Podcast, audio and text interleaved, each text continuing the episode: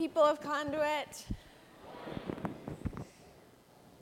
I am incredibly honored and humbled to stand before you this morning and to be able to share this last message in our Christmas Matters series with you. I don't know about you, but I already feel this sense of Holy Spirit heaviness here. That He's here, that He's here to share with us, to touch our hearts in a special way as we draw close to Christmas. I want to say thank you before we get started to Pastor Ben and Pastor Corey and Pastor Cameron for allowing me to stand before you as an ambassador of Jesus Christ and entrusting me with the sacredness of this task this morning.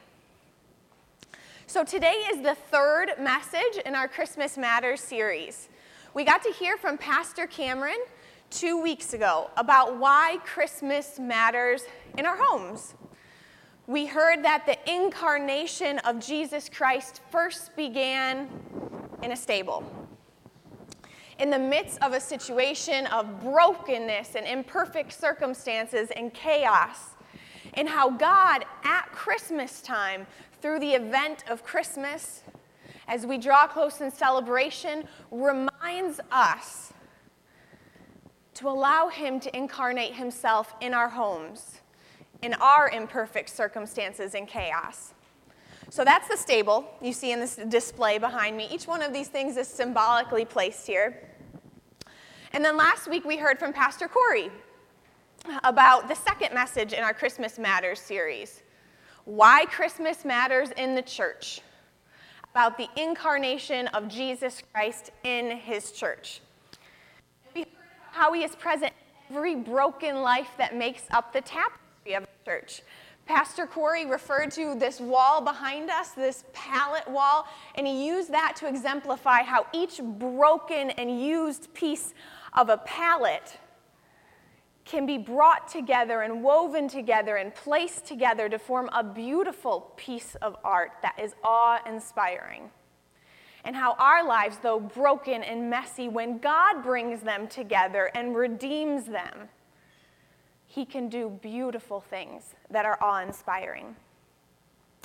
Today, as the final message of our Christmas Matters series, we're going to be looking at why the incarnation matters in our community, why it matters right here in Jamestown.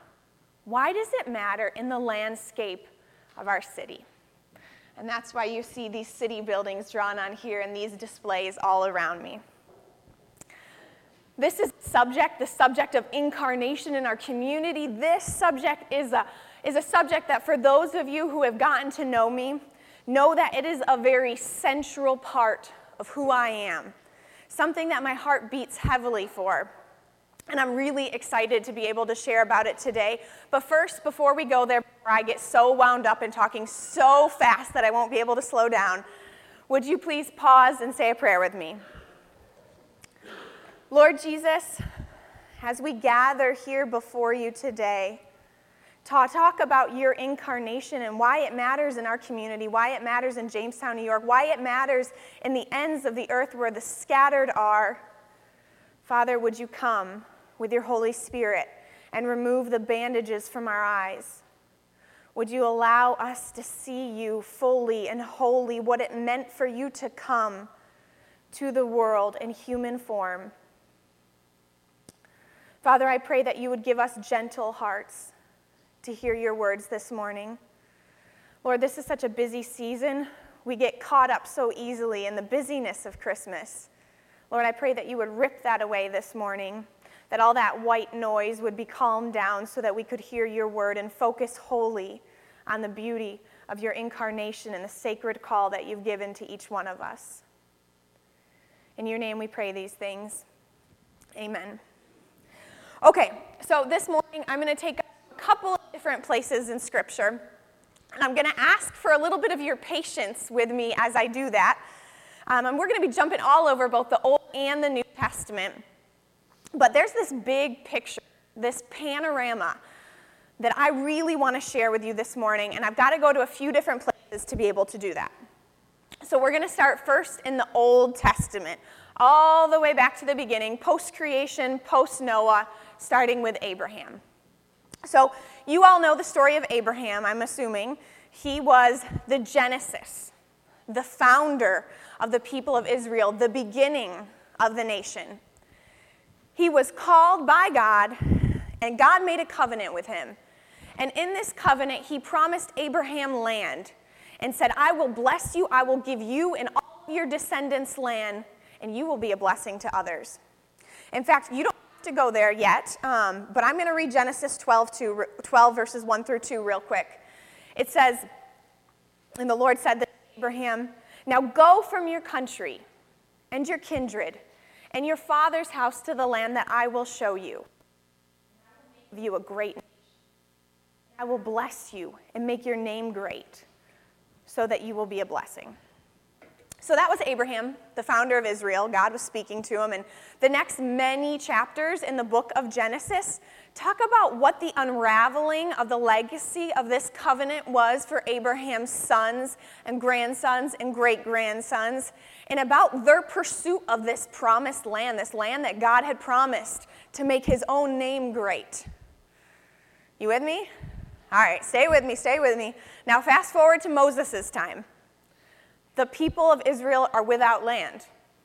Like what? Like God just promised land to Abraham and all of his descendants. But at Moses' time, the people are without land. Abraham's descendants are without land. They're living enslaved instead by the Pharaoh in Egypt. They're in pain and suffering and experiencing terrible injustice. So God raises a faithful leader and through Moses, he rescues them and performs great miracles and takes them into the wilderness away from Egypt.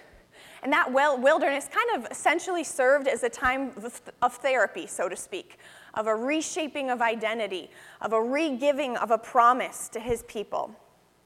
And then he rose up Joshua, another faithful leader and he charged Joshua with leading them into the promised land, which we heard about a few weeks ago from Pastor Ben when we were talking about legacy. And it's right there, it's in the book of Joshua that we hear for the first time the Hebrew verb davak.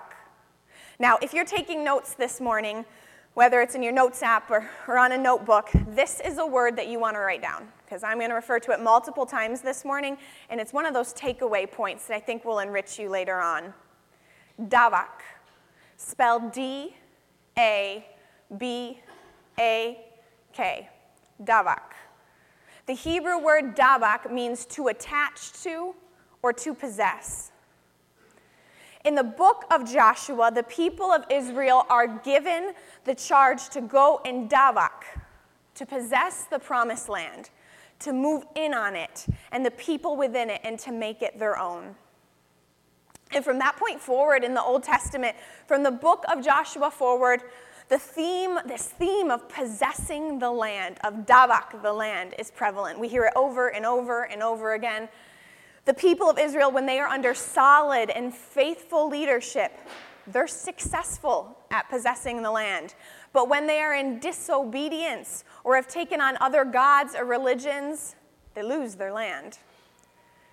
In fact, it kind of gives you a headache to read through Judges and all of the prophets after it, to read how many times the nation of Israel possesses the land and then dispossesses it through, in, through disobedience. But one thing is clear if you read through the Old Testament from the very beginning to the end, one theme is clear. Faithfulness and a possession of the land are inextricably linked in the Old Testament. All right, so some of you are probably starting to scratch your heads. Why am I spending so much time talking about the Old Testament and this possession of the land when this is a Christmas series? Well, here's why. And if you take away nothing else this morning, then take away this. Jesus Christ turns the tables upside down, both figuratively and literally. He literally flips this theme of faithfulness around. Whereas in the Old Testament, faithfulness and possession of the land are linked, in the, the mission in the New Testament is entirely different. It's linked completely and incredibly and totally to a possession of the people, no longer of land. Jesus' incarnation, his birth, his moment of entrance into the world in human flesh in solidarity with suffering mankind, it changes absolutely everything. I need to take you one more time to the Old Testament text before we can go any further. And this one I do want you to read with me. So if you have a Bible with you, or if you have the Conduit app, can you please go to Ezekiel chapter 34, verses 11 through 16?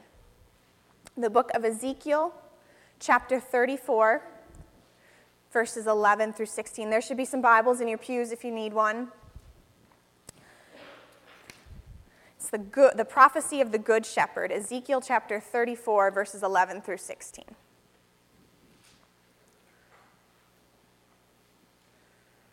Okay. For this is what the sovereign Lord says I myself will search for my sheep and look after them. As a shepherd looks after his scattered flock when he is with them, so will I look after my sheep. I will rescue them from all the places where they were scattered on a day of clouds and darkness. I will bring them out from the nations and gather them from the countries, and I will bring them into their own land. I will pasture them on the mountains of Israel, in the ravines, and in all the settlements in the land. I will tend them in a good pasture, and the mountain heights of Israel will be their grazing land. There they will lie down in good grazing land, and there they will feed in a rich pasture on the mountains of Israel. I myself will tend my sheep and have them lie down, declares the sovereign Lord. I will search for the lost and bring back the strays. I will bind up the injured and strengthen the weak, but the sleek and the strong I will destroy. I will shepherd the flock with justice. So it was prophesied in the Old Testament that a good shepherd was coming, a shepherd who would defy this theme of possessing the land, a shepherd whose focus would instead be on possessing the dispossessed, on searching for and rescuing and redeeming all the weak who suffer at the hands of injustice and underprivilege. And on that night in Bethlehem, when Jesus was born to a poor family and all the wrong circumstances, like Pastor Cameron described to us a few weeks back, on that night, God became flesh and became incarnate in brokenness to begin his mission of redemption, solidarity, and other focusedness. And everything changed from that point forward. Jesus' birth is the fold in the story of the Old Testament and the New Testament. The story of the possession of the land and now the possession of the people. Because from Matthew 1 and Mark 1 and Luke 1 and John 1, all the way forward through the book of Revelation, the central motif becomes go, get my people. There's some of you in this room that I haven't had the privilege of getting to know, and so you don't know my story um, where I've been, the causes my heart beats for. So, this morning, if it's okay with you, I'd like to share with you a little bit of my story. I am from Bemus Point, um, real close to here, grown and raised by parents who believed in me and loved me deeply and invested all of their time and treasures in me. And when I was 14, all caught up in myself like every adolescent is, I went in my first mission trip to the country of Honduras. Now, if you've never heard of Honduras before, it is in Central America, two countries below Mexico. I was young and naive, and I expected that first mission trip to be a little bit like a vacation. Cue the Daisy Duke short shorts and the sunglasses and the sunscreen. I went expecting fun, vacation, and my world was turned upside down. It was fun, but it was also hard work and it gave me a devastating view of what poverty and all of its perversions look like in the third world, like I had never seen before. And as strange as it sounds to hear a 14 year old say something of this depth, I knew on that very first mission trip that somehow my life was going to forever be linked to the plight of injustice and suffering in Honduras. That somehow my life was going to forever be linked to theirs. And so I kept going. each time for a little bit longer, next time for a two week mission trip, next time for three weeks, next time for four. And then at only 17, I started spending my summers in Honduras um, teaching English as a second language to underprivileged kids at a school. And then at 19, I started leading mission trips of college students to Honduras. And with each trip, this this holy discontent inside of me kept growing. This sense of, but what I'm seeing it isn't right. What I'm, what I'm witnessing, what I'm feeling, it isn't right. This isn't okay, and it will never be okay until God's people do something about it. I went on to college at North Park University in Chicago, and I got my degree in youth ministry. And before I graduated, I had to do an internship.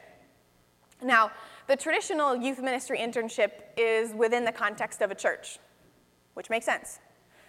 But I really wanted to be with at risk youth.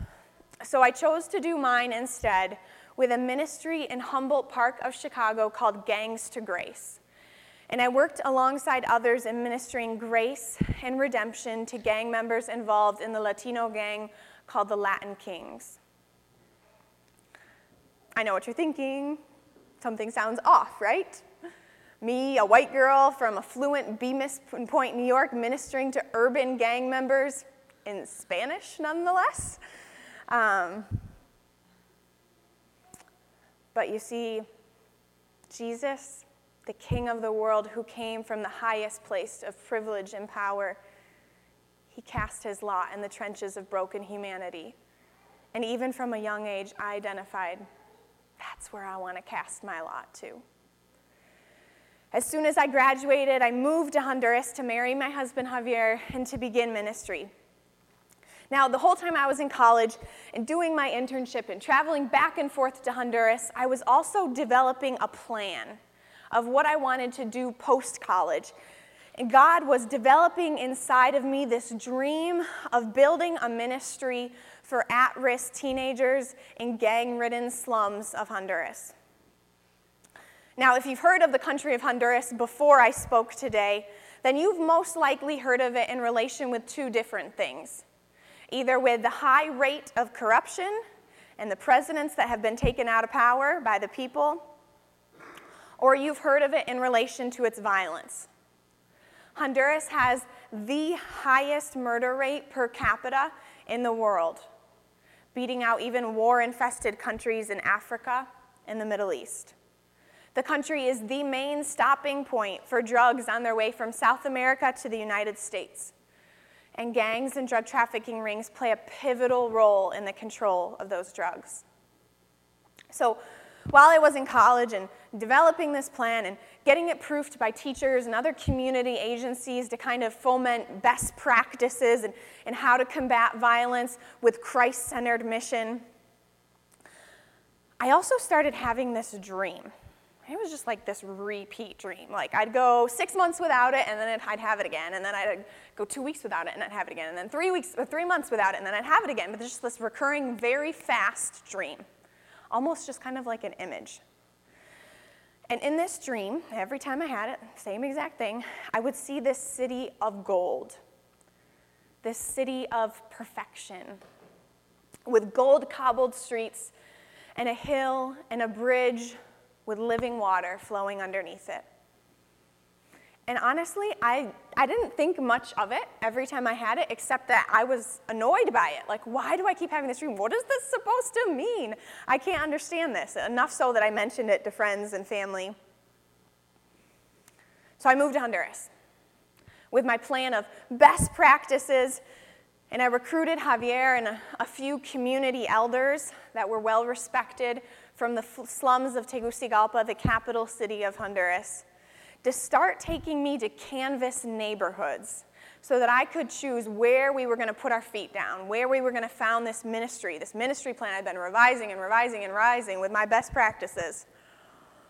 And the night before we went to Canvas with these community elders, I remember having the same dream. Only this time it was different. It was the same place but it was as everything was in reality. Nothing was in gold or, or perfect. Everything was broken. It was a beat up cobble street, a hill filled with broken and decaying homes, and a bridge that ran over the city's sewage. And this time, as the dream ended, unlike all of the times before, I audibly heard a voice say, This is where I'm sending you. Now, I've got to be honest, I honestly thought I was crazy, that I was losing my mind, and I didn't understand why I was having this recurring dream. Like, what was, what was I trying to manifest at night in my dreams? I don't know.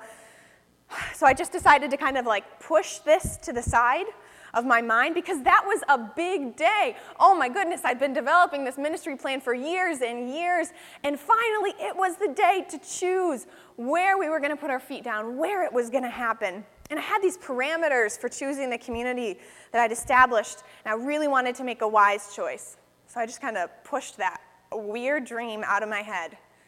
And we went ahead and we started canvassing the neighborhoods. We went and saw nine different slum communities that day they were all hot spots for violence and places of devastating poverty, but I never had that aha moment that I was looking for.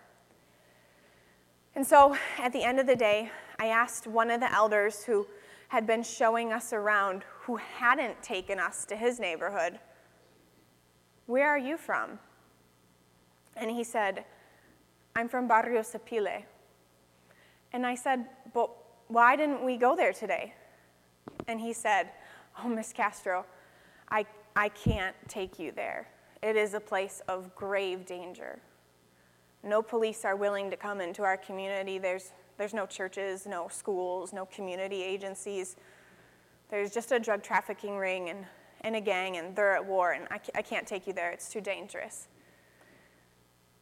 I thought about it for a minute, and I said, Please take me there. He resisted for a bit, and to the benefit of my husband, because his heart is to protect me, he resisted quite heavily as well. But if you know anything about me, you know that I am stubborn to the core. And so my stubbornness won, and they gave in and took me. And guys, when I got out of the car on that day, I stepped out of the vehicle, every single hair on my body stood on edge.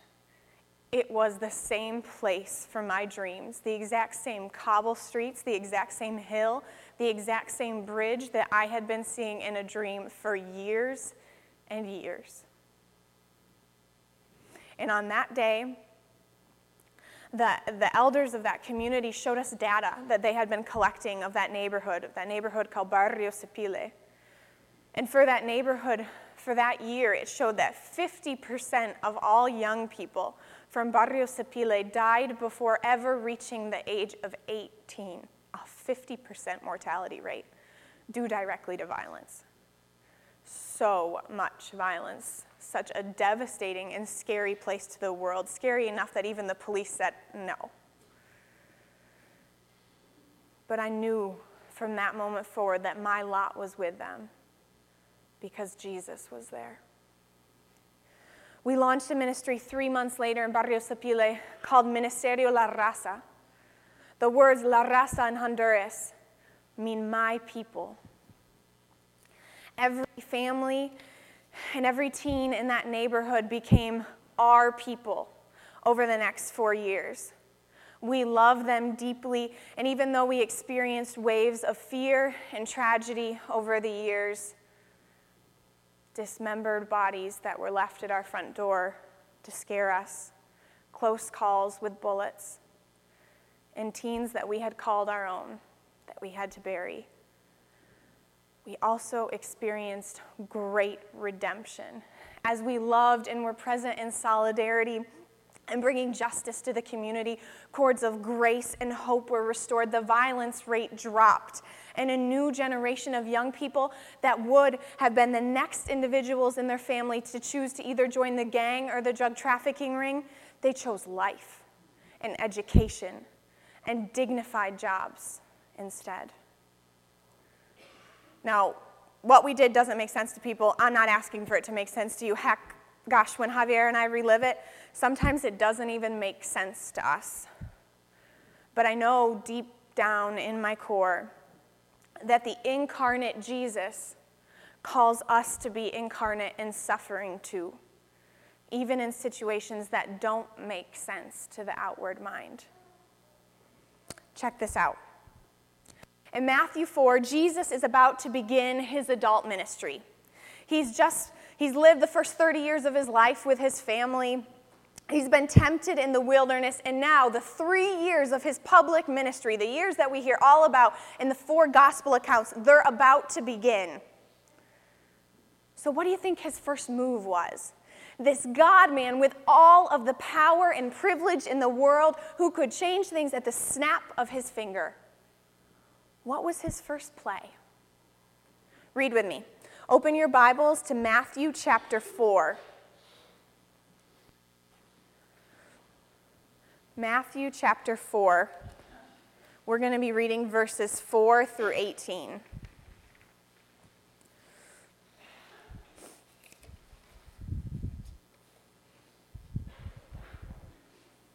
Matthew chapter 4, verses 18 through 22. Okay. Matthew chapter 4, verses 18 through 22. It says, While walking by the Sea of Galilee, he saw two brothers, Simon, who is called Peter, and Andrew, his brother, casting a net into the sea, for they were fishermen. And he said to them, Follow me, and I will make you fishers of men. Immediately they left their nets and followed him. And going on from there, he saw two other brothers, James, the son of Zebedee, and John, his brother, in the boat with Zebedee, their father, mending their nets, and he called them. Immediately they left the boat and their father and followed him. So let me ask you again what was the first play of the most powerful human who has ever walked this earth. He went to the riffraff, to the edge of the Sea of Galilee, where some poor brothers who were fishermen, who were down on their luck and were struggling to make ends meet, and he made them his own. Jesus' very first move, according to the Gospel of Matthew, was to possess the dispossessed. And oh my goodness, what does he say to him? This is prophetic because it foreshadows every single other text to come in the rest of the New Testament. He says, Follow me, and I will make you fishers of men. Jesus wants to redeem us, and then he wants to send us. You see, it's this crazy, illogical thing. The scandal of the gospel is that when you meet the abandoned, crucified Messiah, he grabs you and you belong to Him. Wherever you are in privilege and power and status and opportunity, you start the movement down, not up. And you go down and down and down until you are powerless except for His power. You go down until you find yourself with a riffraff. Now, the evangelists I listened to, my, to in my youth, they didn't make that clear. But Jesus and the evangelists of the New Testament, they make that devastatingly clear. One keeps going down and down and down until one is identified with the victimized poor wherever they are scattered throughout the earth. Wherever you see them and hear about them, you know that your lot is cast with them, that they are your people. I began my ministry for four years among La Raza, my people the people experiencing the violence of drug cartels in Honduras. But in 2013, I gave birth to a perfect baby girl named Lily, who, because she was born in Honduras and they lack sufficient tools and resources to properly care for babies, our baby Lily died when she was just three weeks old in Honduras. Do you know what happened next? That experience of losing Lily in Honduras opened my eyes to the experience of thousands of other mothers unjustly losing their babies in Honduras and to the devastatingly high maternal and infant mortality rate. And then the mourning, the crying, the empty armed mothers of Honduras, they became my people. I founded the not for profit organization Little Angels of Honduras to reduce maternal infant mortality in the country through the provision of medical supplies, advanced education, and new hospital construction. And then I moved back to the US to continue fundraising and directing Little Angels of Honduras. And I relocated our family to Jamestown, New York. And we started attending here, Conduit Ministries, in March of this year. And then the addicted, the hated, the single mothers with children, the disenfranchised Latino community, the broken of Jamestown, they are not my people. Because you guys, no one single people is our people. God has called us through Jesus Christ and his, his incarnation to make all of suffering mankind our people. Emmanuel, God with us. This is the message of the season that we sang about. God present with us, God present in the suffering child, calling out for peace and redemption. God present through us, us with them. This is Christmas. This is incarnation. What I do or do not do to someone in need, I do or do not do to Jesus. Now, the disciples' question is not, what would Jesus do? The disciples' question is rather, what do I do with Jesus? It is Jesus I meet in the abused, in the needy, in the angry, in the enemy. Mother Teresa once said as she walked among pallets of dying men, This is suffering Jesus. And this is vomiting Jesus. And this is dying Jesus. When the unlovely other can be seen as the embodiment of Christ, the pinched face of suffering recognized as the face of Christ, then every other becomes the other. So, davak, to possess, this verb that we talked about, this Hebrew word that is laced throughout the Old Testament in reference to the land, it, get, it gets reframed upon Jesus' birth. And at the very end of Jesus' time on earth, he gives what scholars have called the new Davak command, which we know as the Great Commission Go and make disciples of all the nations. Go Davak, my people who suffer, go, be incarnate with them. It was never the design or creation of God for his people to be tied to a certain land or a certain building, like we sometimes get tied to our churches and, and the four walls around us, and to our traditions and to our nationalistic ideology. This is what went wrong in the Old Testament. This is why Jesus came. Remember what I read from Genesis 12, from the covenant that God first made with Abraham, the father and founder of Israel. He said, I will bless you. Go, and you will be a blessing to others. And in Ezekiel, in the Good Shepherd prophecy, it was prophesied that Jesus, it was prophesied that Jesus would search for the lost, bring back the strays, bind up the injured, strengthen the weak, and shepherd the flock with justice.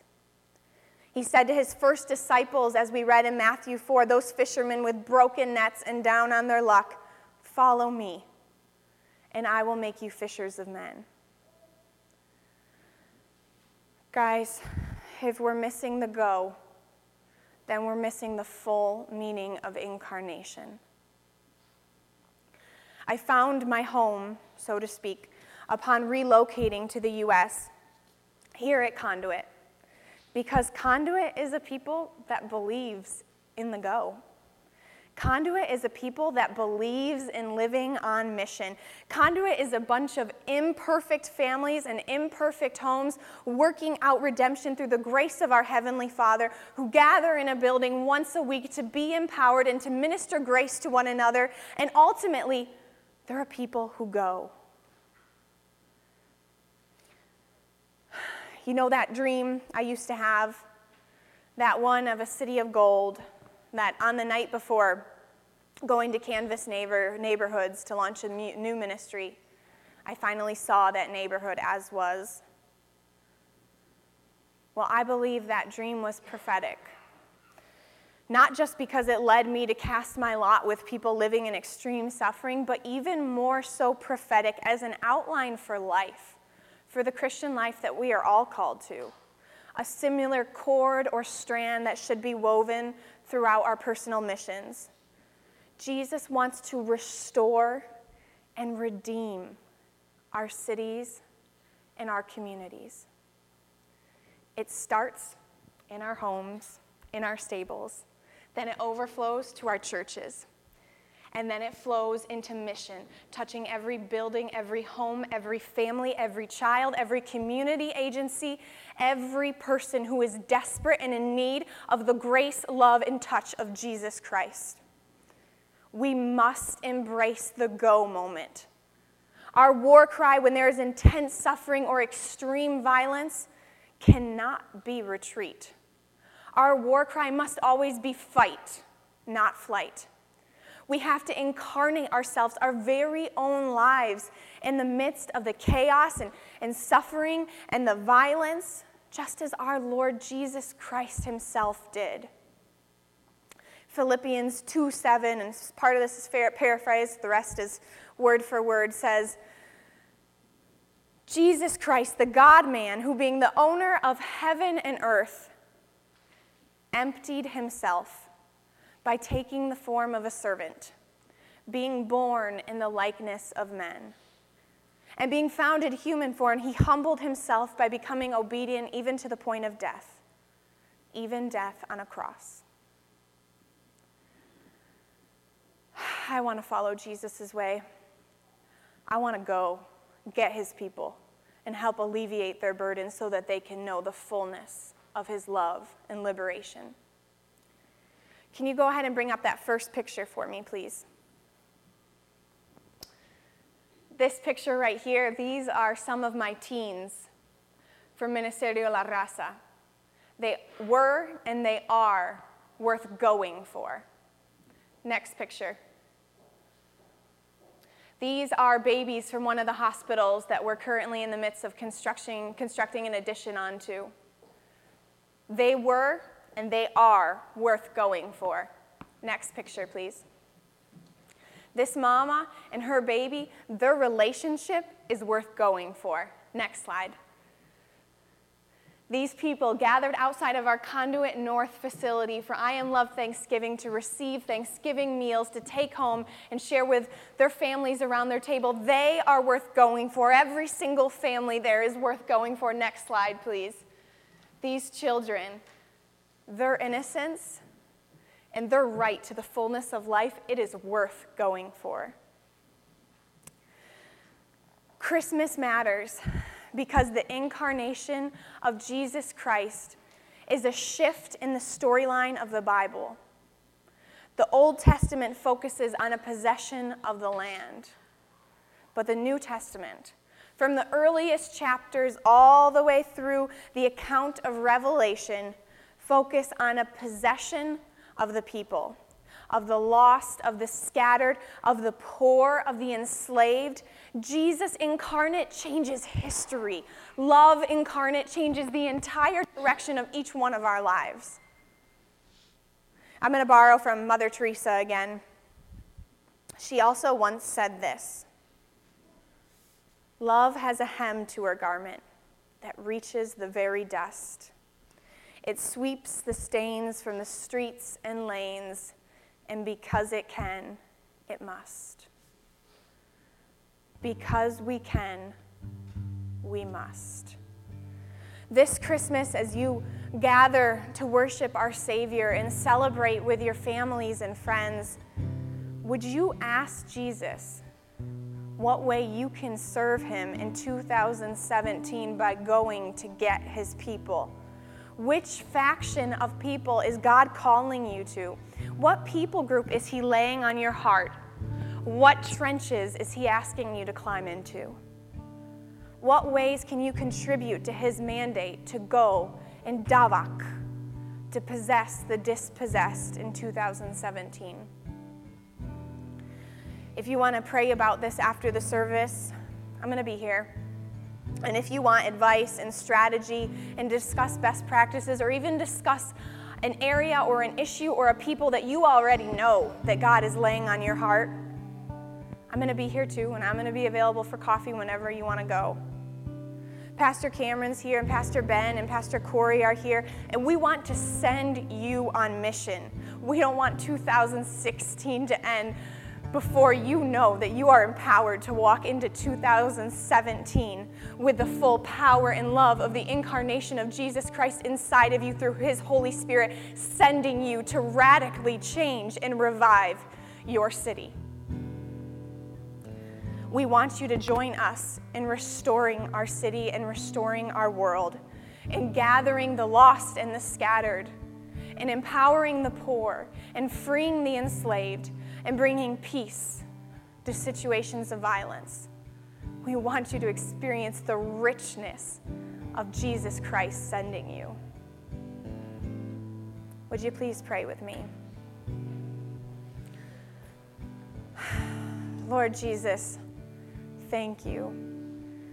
Oh my goodness, thank you so much because even in the busyness of this season and, and how quickly we get entangled with our own lives and, and all of our busyness and all the things we have to do and the things we have to check over off of our to do list, Lord Jesus, you interrupt, you come with your spirit, and you meet with us. Thank you, Father God, for sending your spirit to meet here with us this morning for using your word as a tool of inspiration and empowerment to send us your people. Thank you, Lord Jesus, for coming, for being willing to incarnate yourself in the midst of our messes. Oh, God, we just admire you so much, and we want to imitate you. You are worthy of imitation. Father, there is a people gathered here that desperately desires to restore their city. Jesus, hear our cry before you. Lord Jesus, we don't want any more bullets flying in our community. No more broken families, no more moms trying to have to figure it all out on their own with their kids. Lord Jesus, we want to see redemption, restoration, hope, love, and grace flowing down the streets of our city. And we know that you're calling us to be the agents of that. So I ask now, Holy Spirit, come and meet with us. Holy Spirit, come and minister to our hearts. Give us courage and bravery to get down into those trenches, trenches where it's dirty and it's messy and it's going to hurt a whole lot. But oh, Jesus, you're calling us Give us the courage to step down into those trenches. Place your protection around this people and make that go loud in each of our hearts. Thank you for your incarnation, Emmanuel. Thank you for being with us. We praise your great and holy name. Amen.